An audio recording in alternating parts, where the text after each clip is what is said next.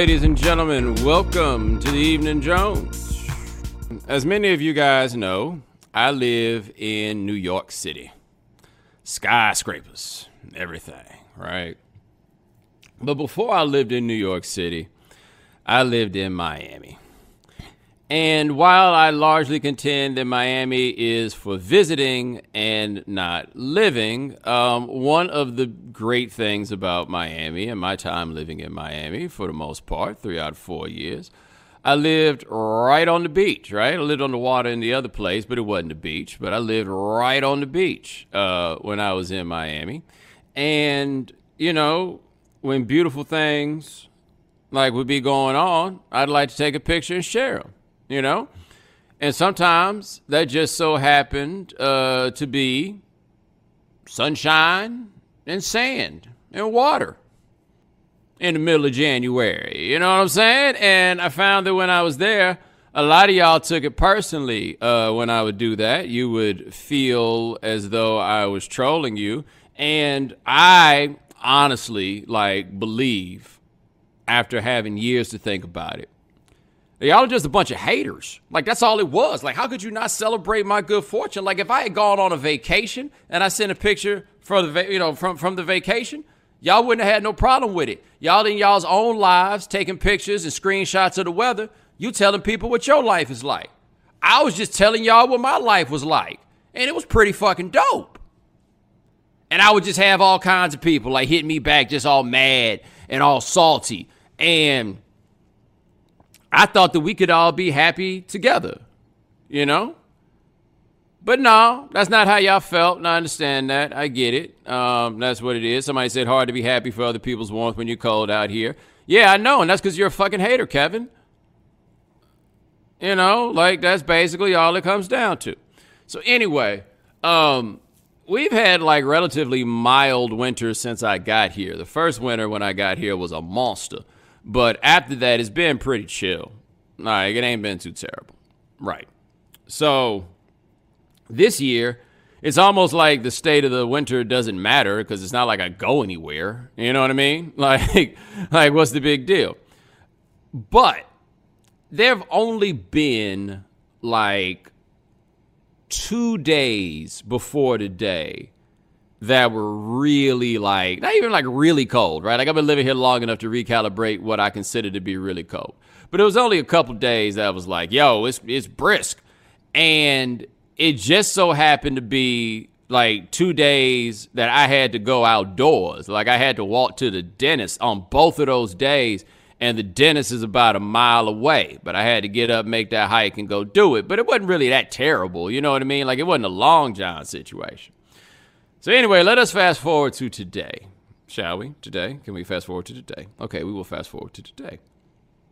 So, um, a publication of some level of repute um, did a story about me, or they're doing a story about me. It obviously hasn't come out yet, but they're doing a story about me. And they told me that they wanted somebody to like come and take pictures. And I'm like, okay. And I should have known the game on this because they weren't saying pictures, like they were saying portrait. All right. And so the dude, uh, real cool dude, he uh, shows up and I meet him in the lobby of my building. And before, like, we knew going in that it was probably going to snow today, right? And he was talking about all these different places outside that perhaps we could get some pictures. And I'm thinking to myself, hey man, um, you know that if it's gonna snow, it's like it's also gonna be like really cold. Like I'm thinking this in my head because for me, this is a deterrent. But he is a photographer. For him, it is art. He's like, yeah, we might even, you know, get some flurries while we're out. I'm like, we might. Like this isn't. I mean, I guess I, I, I guess I can understand why it might look cool.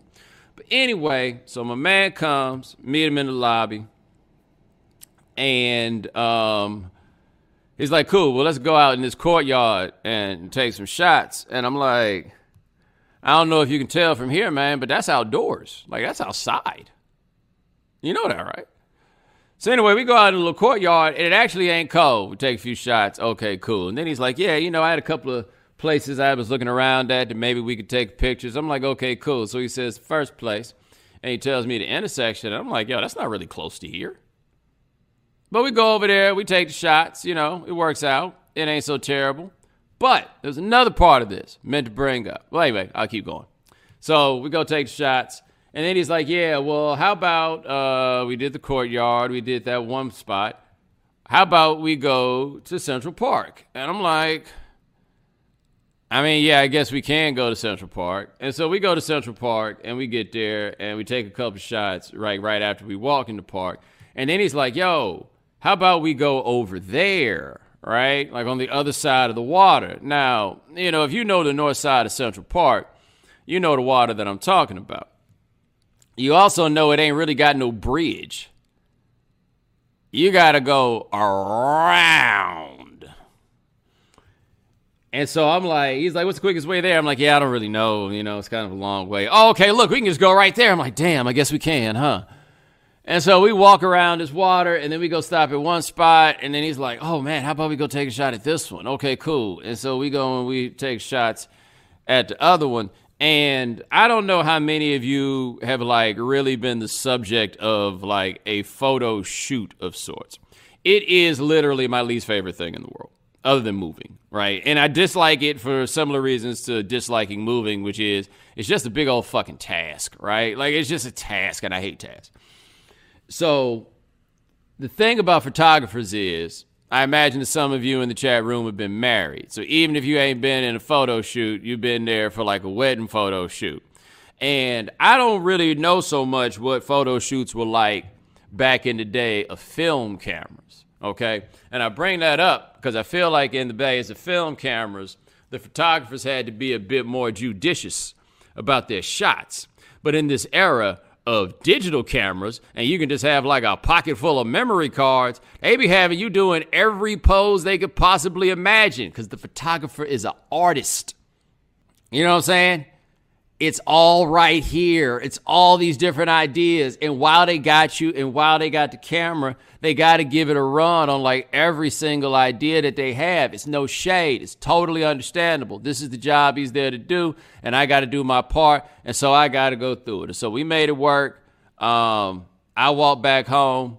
Bruh, I got back inside. I felt like my hands were like two hams you know what I'm saying? Like you know how uh, like it'll be like your fingertips get cold, or your hands get cold, or whatever it is. My hands were cold to the meat of my thumbs. The meat of my thumbs. Out there taking pictures. Oh man, it was so cold out there. But it wasn't snowing. Like I got back inside before that came down. Poor photographer didn't get his artistic dream. Now, man, you look out there, it looked like you go skiing. So yeah, if, if you wanted me to get my my my comeuppance from what y'all thought was trolling in Miami, which was actually just me living in my truth, if you wanted me to arrive and get some level of comeuppance for it, there it is right there. It's cold in a mug up here, man. Somebody in the chat room talk about New York isn't ever cold. I don't know where you are from. I don't like you, you your name in the chat room seems to be trying to in, in, intimate that you might be an African American. And honestly, I ain't never heard no African American talk about New York like it ain't really cold. Like it gets colder in other places. That don't mean it ain't cold here. You just strike me as a dude that's out here just trying to be a jerk. Anyway, let us move on to your questions. I'm in one of those places where I want to see if somebody's asked a question that I want to answer. And it doesn't seem like anybody has, which is rather surprising. Have you been surprised by the split reaction to Tom Cruise's rant about people not practicing social distancing on the movie set? So I don't know if you guys have seen this, but uh, they are shooting Mission Impossible 25 or whatever Mission Impossible we're on now and somebody put out a tape of Tom Cruise telling people that anybody who continued to violate protocols is going to get fired. Um, he was very forceful in his discussion of his desire to see people get not fired if they do not follow the protocols. I mean, he was screaming at them. Man, really like no other way to put it. And I got to be honest, I don't know what I would do if I was there, man, because that dude is not tall. Like, let me tell y'all something, man. I don't really know how many of y'all can like truly relate to this. And maybe it's just simply a function of being a tall person. But like, if you're a tall person and you are here as an adult getting reamed out, and not even reamed out, right? Just somebody that's Tom Cruise's height trying to approach you as though they're like an authority figure, man, you got to suspend a lot of disbelief. Like, you got to fight a lot about what you presume about the world, man. I used to have a boss that was like five foot six. And one day he decided that he wanted to have some talk with me about something and he needed to like establish his authority because that wasn't really uh, how he was wired and he's sitting at that big desk and I'm sitting in that chair. And I just had to just be like, okay, okay, okay. No, no, no, no, no, no. This is not the natural order. You are correct. You are correct. You are correct. It's not. It's not. It's not. But you gotta take. You gotta take it. So I imagine there was somebody that was on that set and like little five foot five, five foot six Tom Cruise are doing the screaming, and you just kind of want to chill out about it. Um, but what I and I I feel like the divide on how people receive hearing Tom Cruise scream at all those people on that movie set. I really think that divide is about age. Um, and I'm not sure about that because I don't really have a great handle on how like authority figures interact with people in some places. But I am 40 years old and I mean, I ain't play a lot of them, but I played competitive sports as a youngster in a certain time and place. The one of the good things, and, and actually it's something I guess that one could argue is a bad thing, but I would contend that one of the good things that I got out of playing sports is I've been hollered at before, and it ain't the worst thing in the world. Like I didn't think that the way that Tom Cruise is screaming at those people was beyond the pale, particularly for somebody with the level of authority that Tom Cruise has in that space. I did not think so. I've been screamed at by far lesser people and said, yes, sir, keep it moving. Now, at that time, I was definitely younger, and I don't know how many people going to be screaming at me um, at this point in my life. But I did not think he was out of pocket. I do think the stakes were high. And the stakes in that case are millions and millions and millions of dollars for a lot of people. Um, my guess is this has been a problem and Tom Cruise decided that that problem is going to stop. Now, I've seen people talk about how Tom Cruise stripped those people of their dignity. Nah, I don't think that that was one of those. Like, there are certainly things that you can say in ways that you can say it that I would consider to be beneath somebody's dignity. And I really didn't think that that was the case. And maybe this is colored by the fact that I also think that Tom Cruise is right. Like, I think he's correct on the matter. And so perhaps that informs the fact that I don't have so much of a problem with the way that he talks to people. But yeah, no, I did see a whole lot of people coming back on Tom Cruise, and that just sounds like a bunch of people that like don't want to get hollered at. And I understand that. Um, I would say in this case, for those people, if they don't want to get hollered at, I would recommend that they stop fucking up. I mean, that's also an option. Like, let me ask you this: for those people in that space that were doing whatever they were to violate the protocols, you think Tom Cruise being nice about it was going to get anything done? I saw somebody make the point on Twitter, and they said. Um, well, if it's a problem, then just fire them and keep it moving. I don't imagine it's that easy to replace everybody on the drop of a dime. And I don't imagine those people want to be fired. Like, I think a whole lot of those people, if you gave them the option, Tom Cruise going to holler at us for two minutes, or I'm going to lose my job on the spot, I bet they'd all take getting hollered at. Every single one of them. Just a guess. Appreciate the question. Let me see what else we got here. What do you think people find so appealing about Marvin Gaye's Here My Dear? It's pretty obviously petty, right? Here's what I think that people find so appealing about Here My Dear. I think it's a couple things. One, it is a particularly unique story, the idea that he had to release this album and give the proceeds to his ex wife as part of the divorce settlement. And then he basically does an album that dogs her out track after track after track right? So I get why people would like find that to be interesting or intriguing. Um, I also think that I was talking to my buddy Joe Ovies about this, and he makes a great point about it. And he says it's a record that lends itself readily to think pieces. Because keep in mind that at the time that Here My Dear was released, it was critically panned. It wasn't like it was some big hit that everybody loved. I think that people who are far removed from the time that it came out have a greater affection for that album than people who were there in the moment. Now, you go pick up a Marvin Gaye's greatest hits album, you're not getting anything off of Here My Dear. It ain't happening. Shit ain't really hot like that. The best thing to Here My Dear did was give us sipping on some scissor. Do, do, do, do. Yeah, is that enough? Is sipping on some scissor. That's the best thing here, my dear did. That, but that's what I think really get people on it. Is it's one of those that lets you talk about how deep you are. Like people who like to pretend like they're smarter than they are, really, really, really, really, really love Here My Dear. They do. And it's got some songs, right? But like the songwriting isn't really good. It's meandering. It isn't catchy at any point. Didn't he do like that one song like three or four different times? And unlike when he did that on What's Going On or Let's Get It On or I Want You, it was charming there. It was just like, shit, why won't this ever end? Like, that's how Here My DFL to me. Like, yo, why will this not ever end? And I don't find it to be especially compelling. It's just really mean. And the thing about a Marvin Gaye breakup record being really mean is do y'all know anything about Marvin Gaye? Like, it is very difficult for me to imagine a scenario where Marvin Gaye is married to somebody and they get divorced and it's not his fault. Like, I, just, I, I just don't see how that is possible. So ask yourself, why is it that this woman would take the proceeds from an album rather than get a check from Marvin Gaye? The answer is obvious. Because he said he didn't have no money.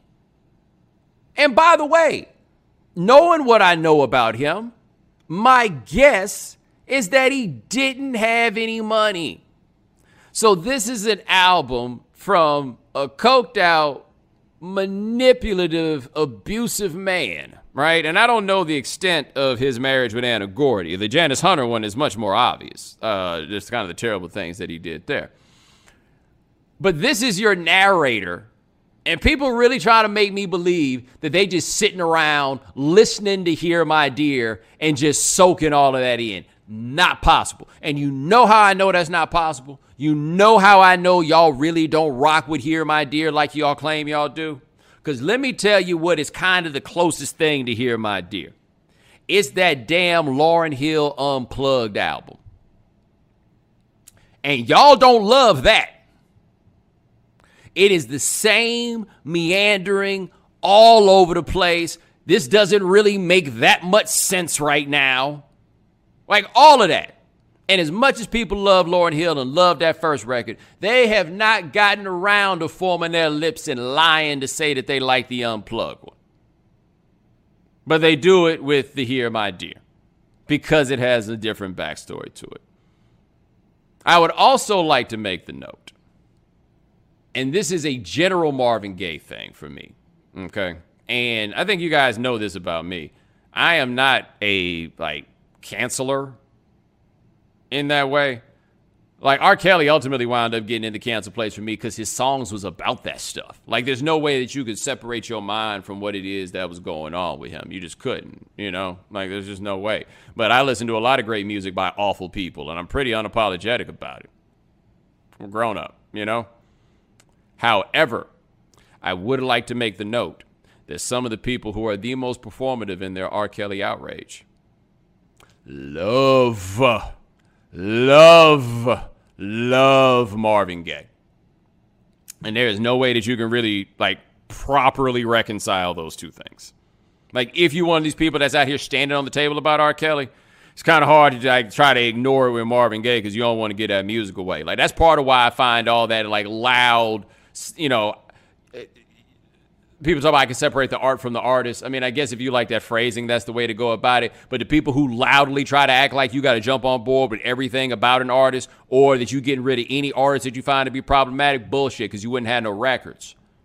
You might have a couple, You know what I mean? But uh, you really wouldn't have that many of them. We all making excuses for the people that we want to make excuses for.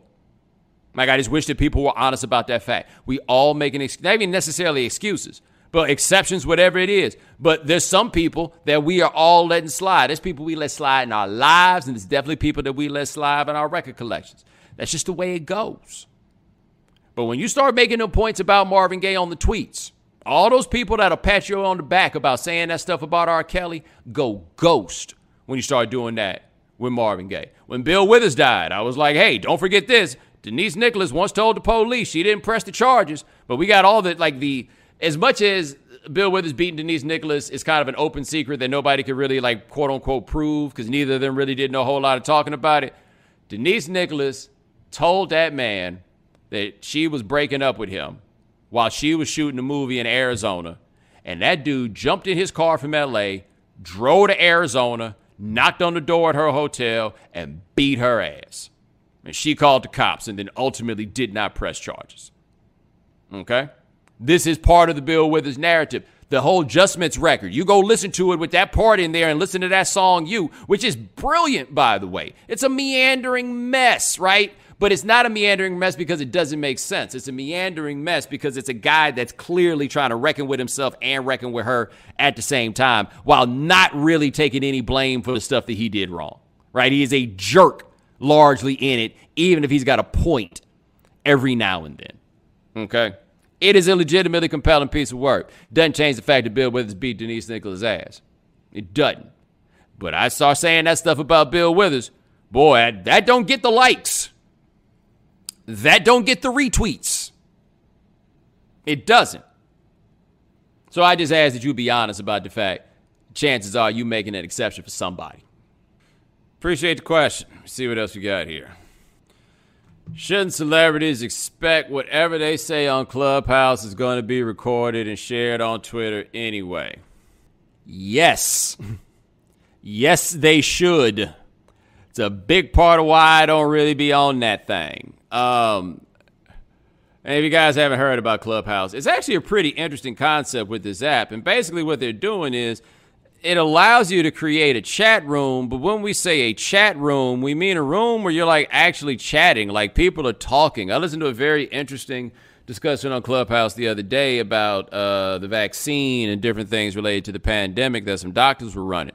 Like, it's a tool that can be very, very, very valuable. Now, for me, when it first got cracking, um, I got an invite for like in March. Like I was early on it, but then it was basically just a bunch of VC guys and some music folks, but nobody was really on it in a way that I found to be productive or useful, and so I didn't really pay no attention to it. And so I've gotten on it more later lately, um, and I'm finding that my existence is kind of quiet but still somewhat peaceful because I'm not following a bunch of people. And I think that's probably a good thing because y'all be in there on some bullshit. Like, what I don't understand about Clubhouse is why in the world you want to go on Clubhouse. Basically, people, I would like for Clubhouse to be somewhere that doesn't have all the things that make me hate Twitter now. And now people just want to bring that over because they're all basically the same people. Um, I would also like to note from looking at Clubhouse, one thing that I notice is, man, the pervasive influence of morning radio on what people think is a good discussion. Because, like, every discussion that I see in so many places is just really something nonsensical that a morning radio show would carry out all morning. Like, all right, here's the question Should you ever go Dutch on the first date? You know, and now people are getting here and argue about it like it's something that's really deep. All right. Anyway, Clubhouse has some value. It's just probably going to take more work than I'm willing to put in. Although me and a couple of people have talked about putting together some rooms that maybe I'll let you know about. Anyway, um, but I do remember that when it first started, some big discussion amongst a bunch of the tech people wound up being recorded. And I want to say, I forget which publication reported the fact that the conversation had been recorded, but the conversation went up on YouTube. And I was like, okay, cool. Well, I'm never coming on here. Mm-mm. It's too easy for this to get hijacked. No way. No way. Like, I mean, like I might come on, but yo, you should expect that somebody is going to record you. People are not supposed to record you. That's kind of a violation of the rules in a way, but y'all don't care. Somebody would love to get kicked off Clubhouse just to say that they got me fired. Now, granted, I ain't going on there saying nothing that'll get me fired, but I ain't about to make it easy. What are you, high? Appreciate the question. Let's go to the next one. Name a cover song that goes harder than the original. JT, I want to be somewhat delicate about this because my problem is not with you here because I see this happen almost every day. People jump on the internet and say, What's a cover song that's better than the original? And the answer is like about 5,000 of them. Like, this isn't that rare. This happens all the time. Like people always pose this question like it's some variety of anomaly. And all it does is get people arguing. And I got no interest in arguing with y'all about this. Like normally I screen cap the questions and put them on Twitter as I do it here so that we might invite some more people in here that might not know the conversation that we was having. Ain't no way in the world I'm doing that with this one because if my mentions is all going to fill up with y'all's opinions on music that I don't care about. Like some dude in the chat room right here, Jared, the Talking Heads version to Take Me to the River. I mean, maybe there's an argument for it. Nobody asked you, Jared. Like all y'all putting these in. Oh, I guess you know what? It's the chat room. It's what you're supposed to do. Anyway, God, yeah, no, I'm not giving you one. Sorry. Somebody in here talking about what are your top three to five wackest Christmas songs. Will Thompson, you want a list? Pay me. All right, let me see what else we got here. Somebody says, since it's Wednesday, Bo, are you a lottery player? My man, this is New York City, and that's a staircase. Somebody's asking, what would you do with a $600 stimulus check? My man, this is New York City, and that's a staircase. With more people staying home this year, do you think people will finally realize how sad a lot of these Christmas songs are? Dude, I got news for you. I think by your 30s, something has happened to make you realize how sad all these Christmas songs are. Like, there's a reason why so many Christmas songs are sad.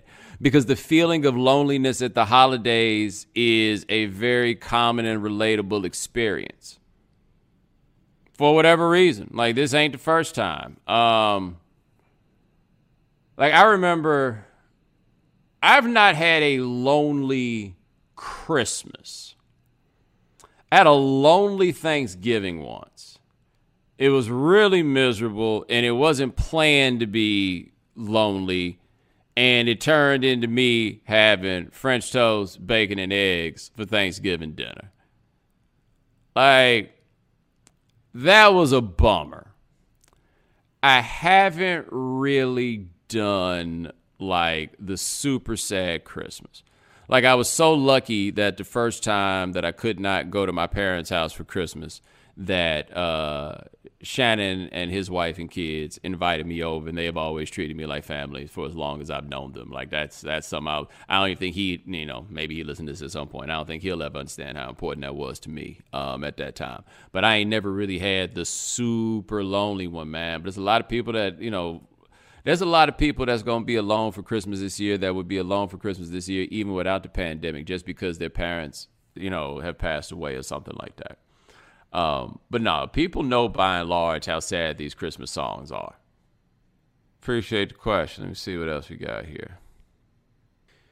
Is there any way to get out of the gift giving part of Christmas without people assuming I'm broke? Full disclosure, yes, I'm broke this year.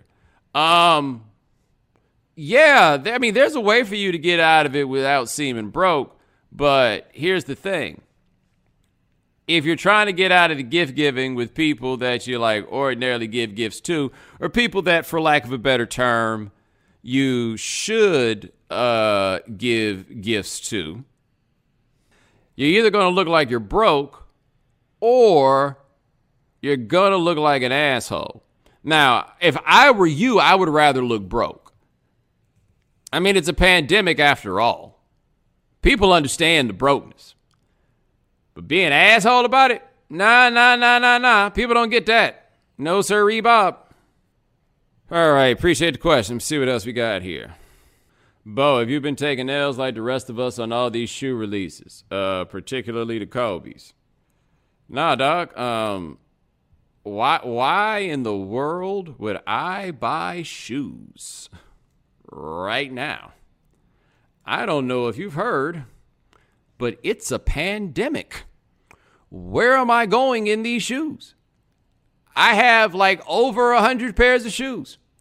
I'm probably going. I don't know if it's a hundred, but I got a lot. Um, and I'm probably gonna sell a whole bunch of them at some point, like when this is all done or whatever, because I'm kind of off it now.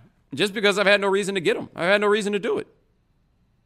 No, I'm not even trying. Like I'm shocked every time I get up and people are complaining about the fact they can't get these new shoes. I'm like, what is your life? Because nothing about my life needs shoes or even wants them. I've been saving money like a mug. Appreciate the question. Some dude named Roy in the chat room asked me what shoe size I wear. I mean, that depends. Why she want to know? Like, you leave the computer, you let her come over, and I'll tell her. I don't really think you need to know. I give you a hint. It's one of the greatest Biggie Smalls. Oh, because I said I would sell the shoes. My bad, Roy. My bad. You right and I'm wrong. You right and I'm wrong. In that case, 13. Know what I mean? It's a biggie line. It's a biggie line. It's a biggie lyric. Why do you think economists tend to have right wing, pro capitalist views? Were your pre existing beliefs challenged by being in that academic environment? My views were not really challenged, though I was. I, I think challenge no, but I do think studying economics made me a little less militant about certain things. I mean, I do think that that's possible. But why do economists then have right wing pro capitalist views? Because the economist is all about max, like on the macro side, because that's really economics. Like economists, as we're talking about them in the space that like you know comes to talking about the economy, we're talking about macro guys. They spent their whole life trying to figure out how to maximize aggregate demand. They don't think about anything else. They just think about maximizing aggregate demand. Now, there are all kinds of like externalities that come off of that, of course. They're not worried about that. For them, the assumption is that the goal is to maximize aggregate demand. Get the aggregate demand as high as you can. That's what they're going for. That's what they think you should do. And someone's like, not all economists have those views. You're right. Not all of them do. That's why the guy, I believe, said tend to, tend to all right, appreciate the question. Let me see what else we got here. Do you think Mackenzie Scott donating all that money will attract more money and funding to HBCUs? I'm just curious. Why would it do that? Like, how exactly does that work? Oh, snap. Mackenzie Scott did it.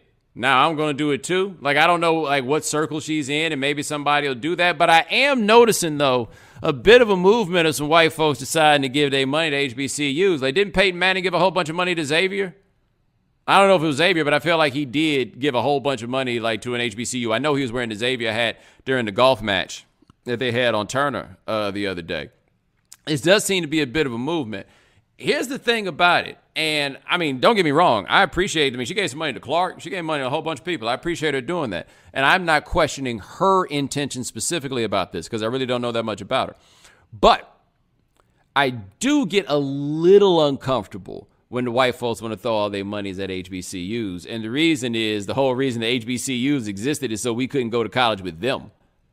You know, like if if a white person decided they was gonna give like some ten million dollars to Clark and I was the president, I mean, I'm gonna take the money, but I would really love to know why they are doing that and what they think the purpose of these institutions are. Like, I mean, I, have never met. I mean, I have not met a lot of white people that are, that have great answers to those questions. I would just like to know. I mean, again, I'm gonna still take the money, but I would just like to know why it is exactly that they're doing that. Like, I think you'll get some interesting answers along the way. Appreciate the question. Let's see what we got here. Do you see anything kind of messed up about Bob Dylan selling the rights to his catalog? No, actually, I don't. Um, one, this seems like a fairly Dylan like move to make. Um, Dylan's been about his bread, always been about his bread. Um, that's him. Like, he is the overground, underground guy. That's what he's always been. Um, but what did he get? Like $300 million? Like, let me look this up. How old is Bob Dylan? Yeah, Bob Dylan's 79 years old. I don't blame him for a minute selling that and letting people do whatever. Because let me tell you what would happen. All right? What would ultimately happen is after he died, if you got more than one kid, then that catalog is getting sold. Period. If you got more than one kid, that catalog's getting sold. Because it's going to be too hard to make decisions and everything else about what to do with it. All right? That catalog going to get sold. So you might as well get the money yourself and decide what you're going to do with it because they're going to ultimately do the same on the back end. That's my read on it. Now, you might start seeing Dylan songs in some commercials or in some places that you ordinarily would not have wanted them to be in. I think that's possible, right? But 80 years old, man, $300 million. Got it. And by the way, as much as we don't like the idea of commercials, you know, like, uh, commercials kind of besmirching the, the sanctity of these songs, commercials are also how people find out about a lot of these songs. Like that is, I mean, that can be used to build like interest in whoever you happen to be. No Van Morrison fan thinks that Brown Eyed Girl is the best Van Morrison song, but Brown Eyed Girl is a hook for a lot of people to get into the catalog because it's been used in so many commercials. Speaking of songs in commercials, you know, and I guess maybe on one level, this would be the thing that Bob Dylan would be fearing. All right. I understand that we have all kinds of stories about people like using songs for various reasons and not really knowing what that song is about. Like people singing "Every Breath You Take" by the Police at um at weddings and stuff like that. Like you understand that phenomenon. All right.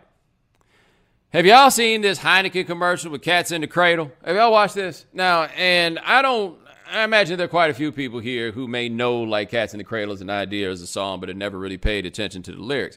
But Cats in the Cradle, which is just a br- brilliant feat of songwriting, the whole idea of the song is you got this dude who's trying to get this money to provide for his child, and the kid always wants time with him, but he's always too busy to work.